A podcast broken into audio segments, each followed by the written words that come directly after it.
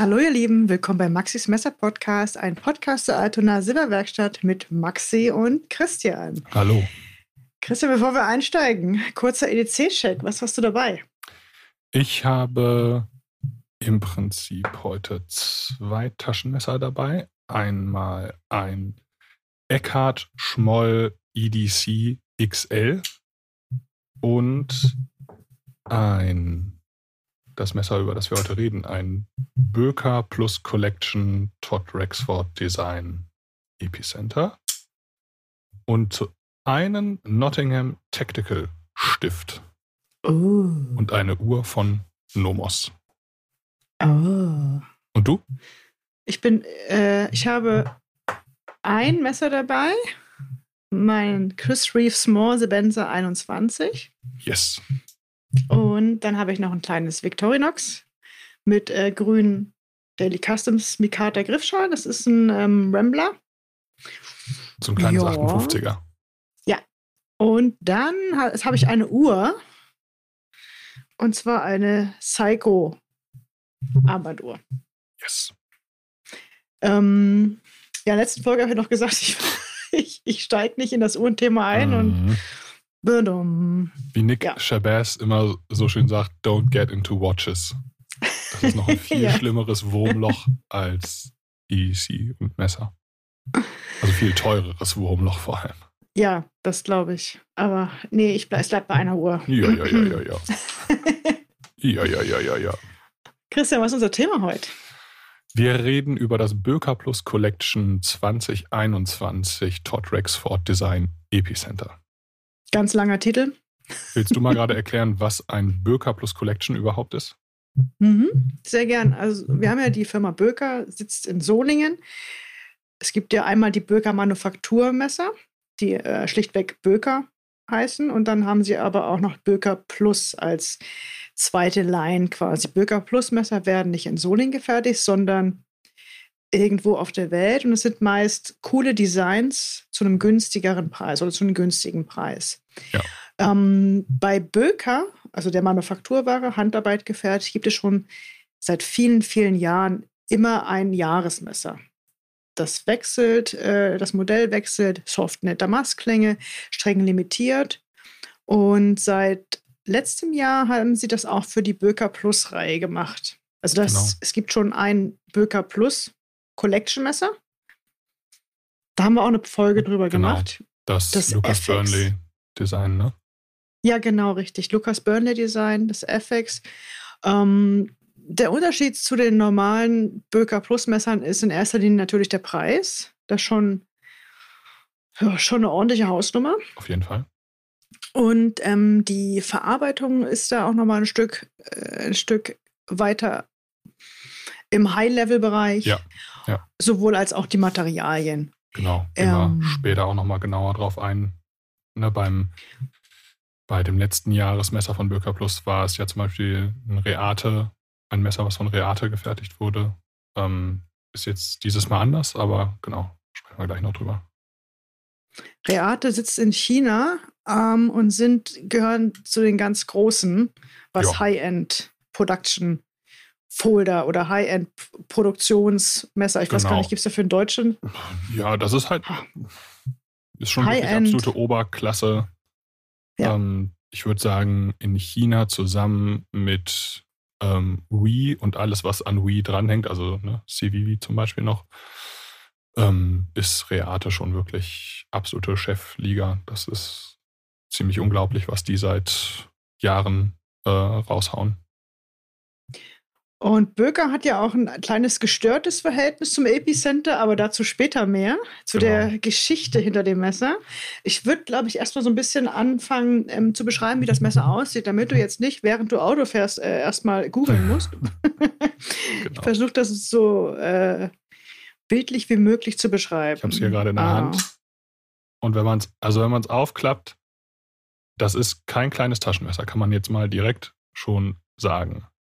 Also In Zahlen 20,8 Genau. Zentimeter Gesamtlänge. gut vergleichbar mit einem Spyderco PM2 oder einem Large Sebenza. Mal so ganz grob. Also ist schon so ein richtig. Also ich habe echt große Hände und die passen da komplett gut drauf. Aber alle Finger passen schon drauf, ne? Ja, ja, ja. Ganz problemlos, genau. Ja. Klingenlänge 8,8 Zentimeter. Mhm. Klingenstärke, was ja auch immer wichtig ist, sind 3,7 Millimeter. Also es ist äh, nicht so schlank. Nee. Ähm, Klingenstahl. M390 von Böhler. Perfekt. Achso, ich wollte das ja bildlich beschreiben. Weil ich ja. so, oder magst du mal? Du hast es ja, ja in der also, Hand. Genau. Ich würde sagen, ein sehr unaufgeregtes Design, sehr ergonomisch. Ähm, zwei Titan, also komplett eine, eine Titankonstruktion ähm, mit an den Kanten so verrundeten ähm, Titangriffschalen. Also das hat im Prinzip, also Kante ist eigentlich Quatsch. Es hat eigentlich gar keine Kanten, sondern alles ähm, ist ähm, verrundet, was, was mhm. ich echt ziemlich schön finde. Ähm, auf der Showside gibt es so ein ja, Marbled Carbon Overlay. Ähm, das einfach so, ne, so ein bisschen interessantere Optik noch, ähm, noch bietet. Ähm, genau, du hast schon gesagt, ähm, Klinge 3 mm. Saudünn ausgeschliffen. Ich habe es jetzt nicht gemessen, aber das ist super. Schon, also ich habe gestaunt. Ich fand es ähm, sehr, sehr schneidfreudig. Ähm, ansonsten gibt es noch so als kleines optisches Highlight so einen kleinen Kragen um die Achsschraube. Das ist so Bronze anodisiert. Mhm. Und einen 3D gefrästen Pocket Clip, der so eine eingelassene Kugel vorne hat.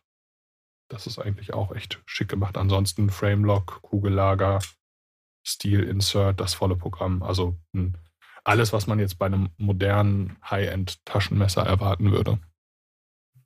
Und es hat auch äh, einen Daumenpin. Genau, einseitig. Der ist auch so ein bisschen Bronze, oder? Also genau, wie, die, wie, die, wie der Kragen der. Genau, richtig. Und die Standoffs sind, es hat drei so gefräste Standoffs, die sind ebenfalls so Bronze anodisiert. Alles Titan natürlich. Standoff sind die Abstandshalter zwischen den beiden Titanen. Genau, richtig. Griffschalen. Genau. Ne? Ähm, was mir aufgefallen ist noch bei dem Messer, was ich besonders schön finde, ist, dass der die, die Daumenrampe, also wenn man von Daumenrampe spricht, ja, aber ja. da, wo die Daumenauflage ist, das Jimping ist auch nochmal besonders schön. Ja, das ist fast wie so, wie so ein ja, schwer zu beschreiben. Es hat so ein, so Wie so ein Tropfen, weißt du? Ja, ja genau, genau. Wie so ein Tropfen, der in so eine Oberfläche fällt. Also man hat einen Centerpoint in der Mitte. Ja. Dann geht das Jimping in so einer Wellenbewegung auseinander, so mit so einer radialen Fräsung. Das ist echt, äh, finde ich auch ziemlich cool. Ja. Und es hat eine ganz lang gezogene Swatch äh, auf dem Klingenrücken, also so eine ähm, falsche Schneide. Ah. Und sag mal, steht auf dem Klingenrücken noch was drauf? Ja, da steht die Limitierung, also äh, 2021. Mhm. Und ich habe jetzt zum Beispiel hier in der Hand ähm, die Nummer 362, weil das Modell ist ja limitiert auf 5000 Stück weltweit. 5000 oder 500? 500, so. Tut mir leid, ja, 500. 5000. 500 Stück. Wenn 500 schon, Stück, genau. 500 Stück weltweit. Und jetzt kommt der Preis. Festhalten. 349 Euro. Kommen wir aber auch gleich nochmal zu. Genau. Äh, gefertigt wird es in Europa. Bei Fox Knives in Italien. Und ist das, auch Maniago, ne? Ja. Na, ne? das könnten, da könnte jetzt mal jemand aus, von unserer Zuhörerschaft ergänzen. Ich bin mir nicht ganz sicher, ob es auch wirklich Maniago oder nur in der Nähe von Maniago ist. Ganz ehrlich, ich habe das Messer ausgepackt. Ich, ich, war mir nicht ganz sicher. Ich hatte mich jetzt im Vorfeld nicht so viel damit beschäftigt. Du hast es mir geschickt. Ich habe es ausgepackt und dachte, ah geil, wieder bei Reate gefertigt. Also ich finde, es hat. Ah, hm. ähm, ich, ich, muss jetzt auch dazu sagen, ich bin jetzt kein Experte für Fox-Messer. Da bin ich einfach nicht ganz so. Hatte ich einfach noch nicht so viele Berührungen mit. Aber ähm, ich war tatsächlich ein bisschen erstaunt, weil ich finde, so vom, von der Optik und wie es sich so anfühlt und wie es verarbeitet ist, hätte ich jetzt einfach auch stumpf auf Reate geübt. Natürlich, weil ja der Vorgänger auch bei Reate gemacht war. Mhm. Ähm, mhm. Genau. Also es ist einfach wirklich also, perfekt. Also ich sage ja immer, Reate, die flippen wie Hulle. Ja, gut, ja, ist, ja.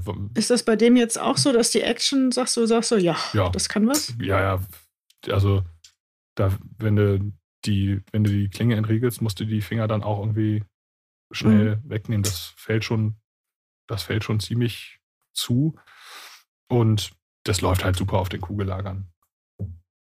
Sehr schön. Fox, ich habe, ich bin mir jetzt ähm, auch nicht hundertprozentig sicher, aber ein Fox Knife, äh, bei Fox-Messern hast du häufig bei dem Clip hinten diese kleine Kugel drin. Mhm. Die hast du, das ist so, ein, so, ein, so eine Sache, die, die ist, glaube ich, speziell bei Fox, also wird das sehr häufig gemacht.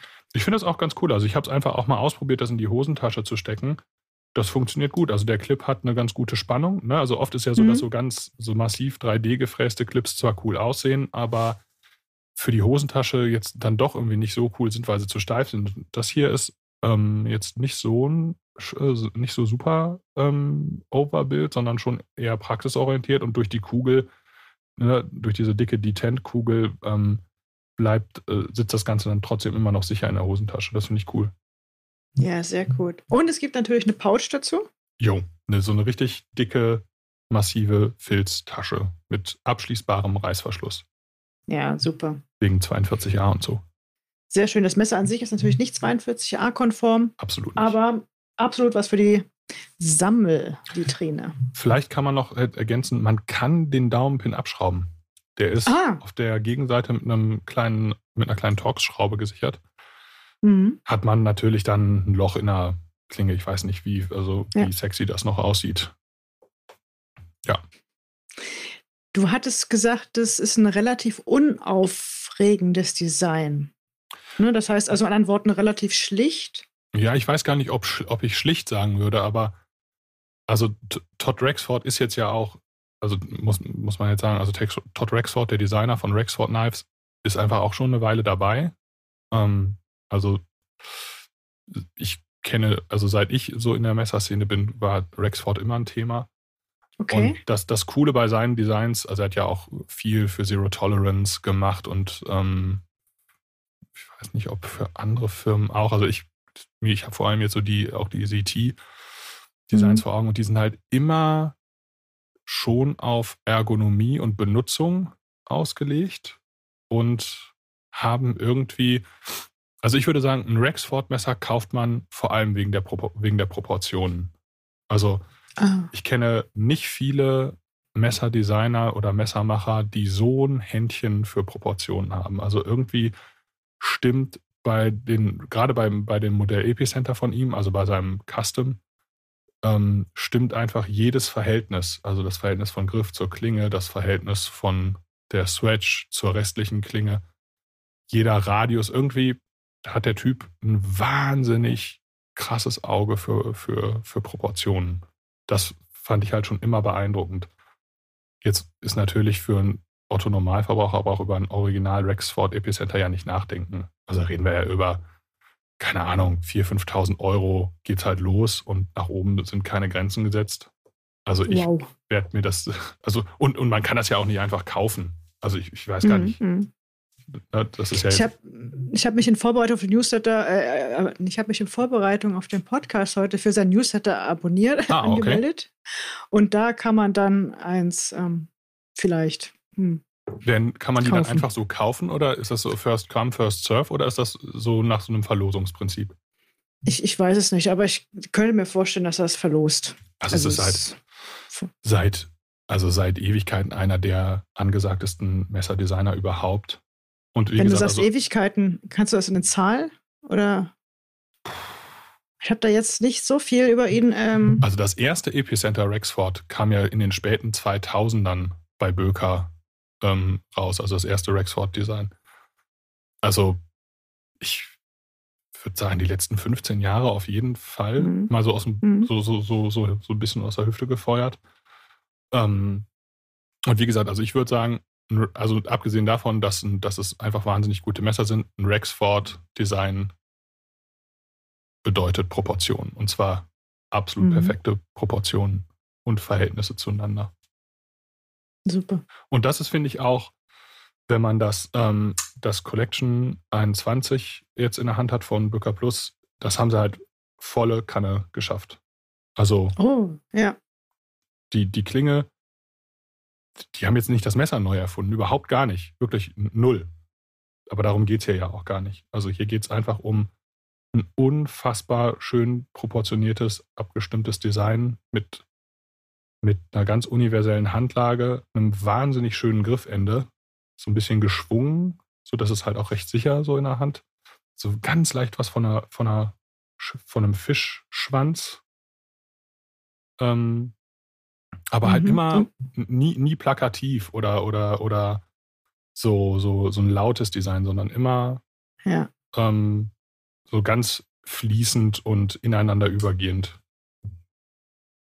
Es ist ja nicht umsonst seit fast 15 Jahren oder wir wissen ja nicht genau wie lang, aber mindestens 10 Jahre Ja, genau. ähm, ein Thema in der Messerszene. Ja. Ähm, Todd Rexford kommt aus den USA Absolut, ja, genau, richtig.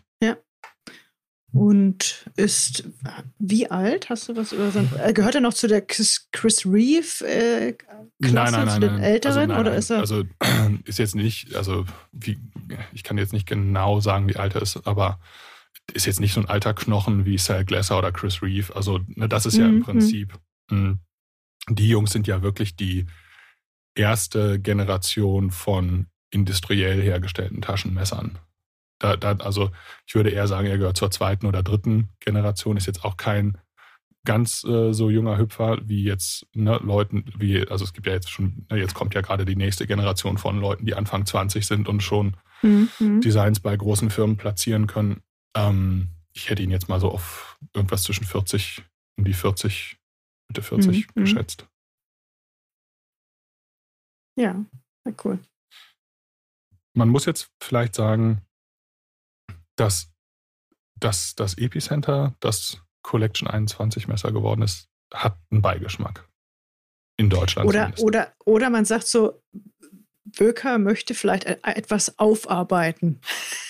Genau, also es gab, habe ich ja eben schon mal gesagt, in den späten 2000ern äh, bereits ja das Epicenter mit einem Volltitangriff. Das war komplett made in Solingen. Und ich weiß noch, als das rauskam, war das so in der Messerszene, die ja, muss man ja auch dazu sagen, damals ja ganz, ganz anders war als heute. Also ne, Social Media und so hat ja alles eine ganz viel kleinere Rolle gespielt. Ja. Und die Begeisterung war damals total groß, weil klar, Rexford Epicenter mega, ähm, und das Böker damals, das Böker-Design war auch wirklich wahnsinnig schön. Es sah unglaublich gut aus. Kam auch erstmal gut an. Aber dann wurde schon auch klar, dass es einfach, äh, muss man einfach sagen, Qualitätsprobleme gab. Also es gab einfach immer wieder Modelle, die nicht behebbares Klingenspiel hatten, sowohl seitlich als auch auf und ab. Und ja, das hat sich dann schon rumgesprochen in der Messerszene und das hat wirklich für Verdruss gesorgt. Also ähm, da ist dann die Begeisterung ähm, schon auch so einem Beigeschmack gewichen. Und ich glaube, das hat Böker schon, ja, also da, das hat, da haben die schon Federn gelassen damals. Und ich weiß, als, also als ich zum Beispiel jetzt da ein Foto von dem Messer in unserer Gruppe oder in einer der, der, der Facebook-Gruppen gepostet habe, ähm, waren natürlich auch Kommentare da, die auf, auf das Modell von damals angespielt haben. Mhm. Das muss so 2010, 2011 bei Bücker. Ja, das kann gut sein. Ich, ich glaube sogar, dass, ich meine, dass es das auch 2009 schon gab. Bin mir aber nicht mehr Okay. ganz sicher. Also es ist schon Okay. eine, ist auch Mhm. eine, ganze Weile her auf jeden Fall. Mhm. Und viele User haben das, glaube ich, noch so im Kopf von damals. Und deswegen gibt es da wahrscheinlich und ja auch zu Recht erstmal vielleicht eine Skepsis, ne, wenn es heißt, oh, es gibt ein neues Epicenter von Böker. Und hier muss man aber wirklich sagen, dass es von der Fertigungsqualität nichts mit dem von damals zu tun hat. War das damals ein Böker Plus oder ein Böker? Weil ich, ich glaube, es war ein Stimmt. Stimmt. Plus auch, Ich ne? erzähle Quatsch. Es war ein Böker Oder Plus. war das? War auch ein Böker Plus, ne? Stimmt. Du hast recht. Es war gar kein Böker in. Es war nicht mehr in Solingen. Genau, es war ein Böker Plus. Ja, das ist korrekt. Ich verwechsel Also es, ich verwechsel aber auch. Hatte damals zwei, zwei ähm, Titangriffschalen und Genau, es gab ähm, nicht dieses Carbon-Overlay. Genau, es, sah, es, es, es äh, sieht wunderschön aus. Ja. Ähm, und damals, wie du schon sagtest, gab es Social Media ja nicht so wie heute. Damals Nein. war der Bürgerkatalog noch eine äh, sehr wichtige, es ist ja. Ja. auch heute noch eine sehr wichtige Informationsquelle, aber auch das Messerforum. Mhm. Das heißt, es, das ist auch immer noch äh, eine sehr interessante Quelle für Informationen. Mhm. Ähm, ich glaube, messerforum.net. Und Ja. da gab es auch ein bisschen die, wurden auch ein bisschen die Probleme beschrieben, wenn ich das richtig Ja, in Erinnerung habe. YouTube, Waren auch auf YouTube, ja, stimmt, das ist ja auch, das Genau. war ja auch, YouTube gab es ja auch damals schon genau. ähm, weit vor Instagram und Ja, ja. Aber um das nochmal ganz klar zu sagen, das Hm. kann man im Prinzip jetzt, wenn es um dieses aktuelle Modell geht, komplett vergessen. Ähm, also ich wage jetzt einfach mal zu behaupten, du hast ja eben auch schon mal den Preis angesprochen. Ja, Mhm. das ist ein teures Messer, müssen wir gar nicht drum herum Mhm. reden, aber man bekommt halt auch wirklich ein absolutes High-End-Messer. Das muss man einfach ganz klar so sagen. Also Voll-Titan-Konstruktion, Titan-Hardware, M390-Klinge und ähm, ja, innenliegende Kugellager, also auch nicht Kugellager, die so komplett offen sind, sondern die in der Klinge und in der Griffschale sitzen, sodass ähm, dass da auch nicht so schnell ähm, Schmutz reinkommen kann. Ähm, ja. Und wirklich perfekt verarbeitet. Und ein zeitloses klassisches Design. Ja. Also wir, Ja, ja, wir genau. reden ja jetzt hier von 2011. Ja. Epicenter, erste, erstes Kapitel. Ja, ja.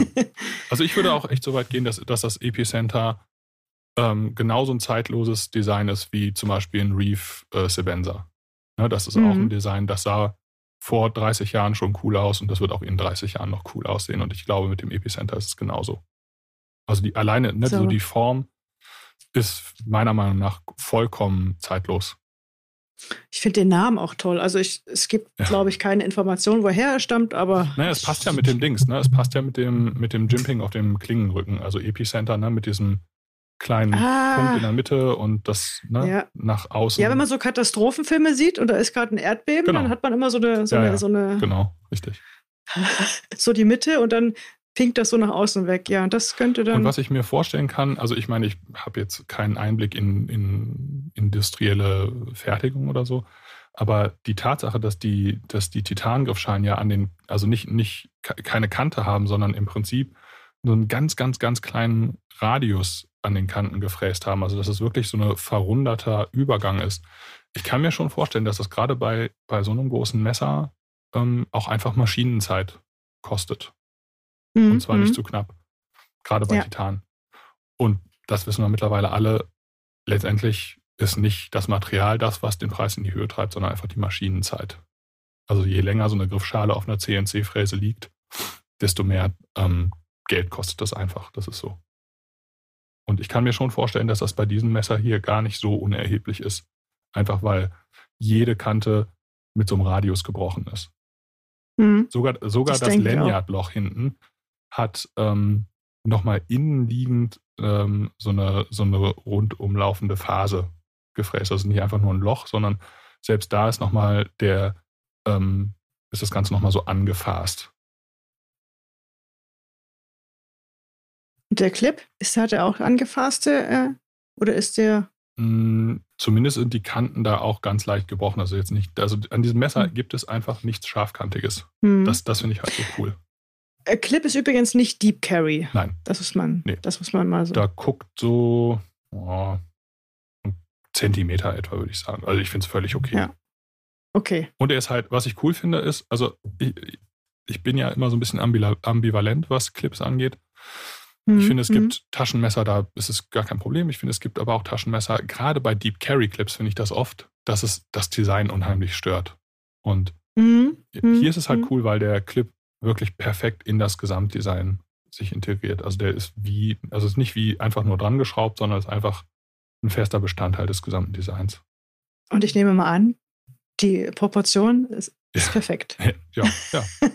ja, das würde ich halt wirklich echt sagen bei Todd Rexford. Da gibt es einfach nichts, was schlecht proportioniert ist.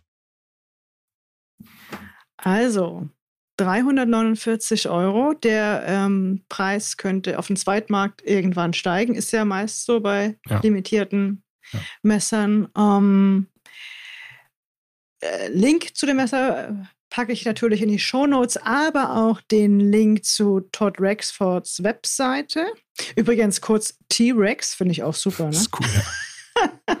Und zu seiner Instagram-Seite auch nochmal. Ja.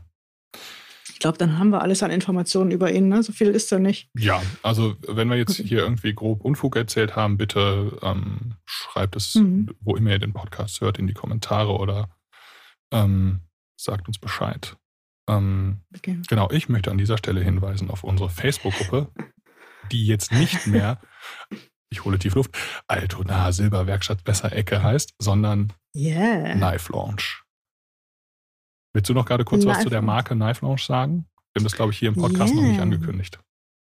Ähm, wir haben uns Knife Launch als Marke eintragen lassen. Das ist, sehr, ist jetzt EU-weit geschützt, weil wir ja auch die äh, Knife Launch im, vor etwa über ein Jahr aufgebaut haben. Also es ist ein abgeschotteter, relativ abgeschotteter Raum in unserem Ladengeschäft, wo, wo wir Messernerds so ein bisschen für uns sind. Also das heißt, du kannst, wenn du bei uns einkaufst, da äh, kommst du in unsere Knife Lounge, hast Messervitrinen, hast unseren super coolen Sessel, wie ich finde. Und äh, ja, es ist einfach unsere Knife Lounge. Und genau. deswegen haben wir unsere Facebook-Gruppe, weil das ist ja auch unsere Lounge. Genau. Schon mal umbenannt. Genau, und also die Idee ist ja einfach, ne, also du, wenn du in den Laden kommst, geht es ja nicht darum, dir unter Zeitdruck jetzt in all den Vitrinen dein Taschenmesser auszusuchen, sondern du setzt dich hin, du kannst da einfach wirklich erstmal so ein bisschen entspannen und dir im Prinzip alle möglichen Messer, die wir in den Vitrinen haben, angucken und mhm. ganz in Ruhe vergleichen. Und das, darum geht es ja letztendlich auch in der Facebook-Gruppe. Ne? Also, dass es wirklich ein entspannter ähm, Ort ist, wo man sich äh, austauschen kann über, über Messer, wo man ähm, Bilder posten kann, aber sich natürlich auch gegenseitig Tipps geben kann. Also sind ja auch mittlerweile einige Leute dabei, die einfach wahnsinnig viel Ahnung von Messer, viel mehr als, als ich zum Beispiel, ähm, wo ich immer wieder staune, was da ähm, für Detailwissen manchmal ist. Also neulich gab es zum Beispiel einen Post von einem Kunden, der hat ein Bö, nee Quatsch, Böker sage ich schon, ein Jens Anso Haddock gekauft mhm. und hat unheimlich geile Detailfotos, so Makroshots gepostet und dann nochmal im Detail beschrieben, was ihm daran so gut gefällt. Und wo ich völlig sprachlos war. Also der, ähm, vielleicht hört derjenige uns ja auch zu, schöne Grüße. Ähm, wo, ne, also wo, wo ich selber total gestaunt habe und auch nochmal was dazugelernt habe. Ne? Also wo, mhm. man wirklich mhm. merkt, dass es da, dass es Kunden gibt, die unfassbar viel wissen und dann da auch ihr Wissen gerne teilen. Das finde ich auch. Ja. Das war's für heute. Da sind wir durch. So, dann bis bald, ihr Lieben und bleibt gesund. Tschüss.